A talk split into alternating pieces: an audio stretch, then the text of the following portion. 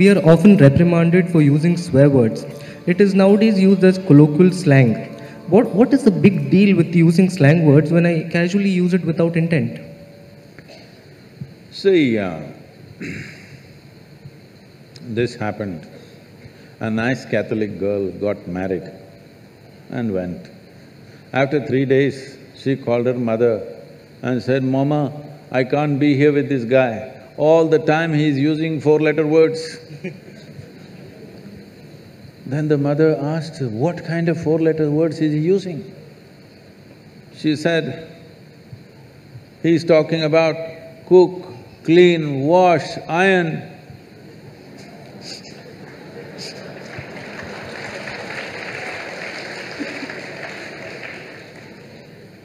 So, what is wrong in using words?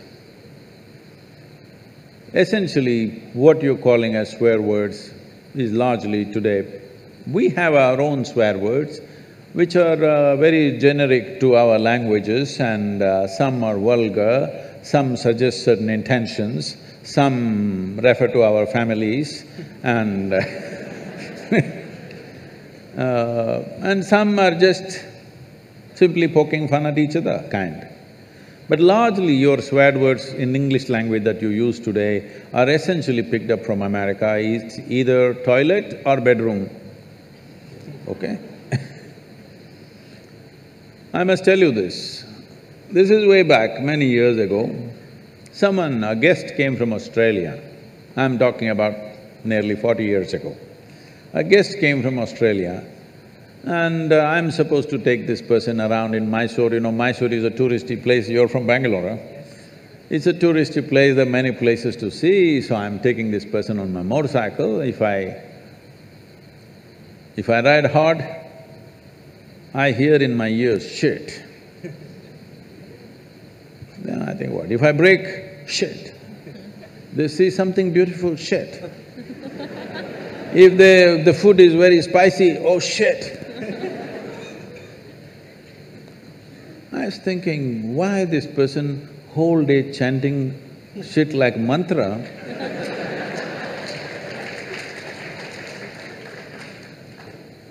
I thought maybe constipated, trying to invoke.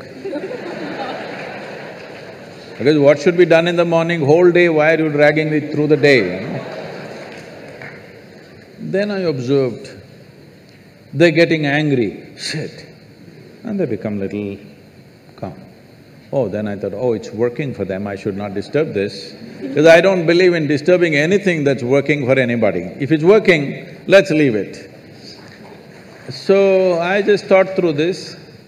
See, we have looked at the… looked at the whole science of uttering sounds in a powerful manner, what it can do to your consciousness, what it can do to your body, what it can do to invigorate your energy, many, many aspects of this. And then we say, Shiva With the necessary preparation, if I make you utter this one sound, you don't have to believe in any god or anything, just the sound. It'll blow your brains out. I can show you this.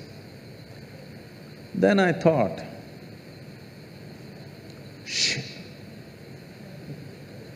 shit, shiv. Oh, we arrived at it scientifically, they somehow got it.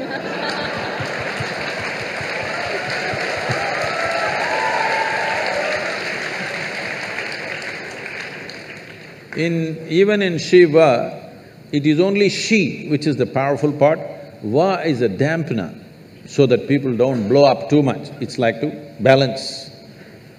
Instead of Va, they put tea. I thought it's okay, it's working, so why? Because usually when they say… when they keep saying too often, the T doesn't come, they say shh. So even me, when I say Shiva, the word doesn't really come out, it's just shh. So I thought it's okay, what does it matter? Then immediately some people got very… this thing, Sadhguru, you are saying Shiva and shit are same? Highest and the lowest? I said, see, this high and low is all your business. But as far as your mind is concerned, in case your vocabulary is stored in an alpha alphabetical order, Shiva and shit are close together. You cannot store Shiva here and shit here. You don't have such a capability. I don't know how it is stored in your mind. Suppose it's alphabetical, they are right next to each other, so you can't separate them. So the question is not about what is good, what is bad, what is right, what is wrong. The question is, will it work everywhere? If you keep shitting all over the place, is it going to work for you? That's a question. So it's all right among young people, you're saying shit, shit everywhere, but now it's come to America, in United States it's come, even the top administrators are uttering these words just like that. In the international community, when they utter such words, it's finished in many things, in many ways, okay? Not because of anything else, simply because people are… you know, if you watch this, some of these American movies and stuff uh, and uh, stand-up comedians, they are making the whole sentence with one word. Yes? Whole sentence is just one word repeated in many different ways and they're elogizing that. I'm saying to develop or to evolve a complex language, it took such a long time, it's taken thousands of years for human mind. One of the most complicated things that we have come up with as civilizations in the world is language. Language is not a small thing. That way in India, we have thirteen hundred languages.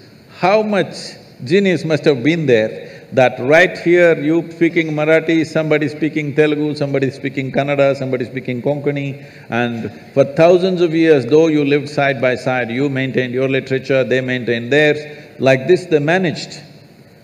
This takes a certain level of genius to develop the language.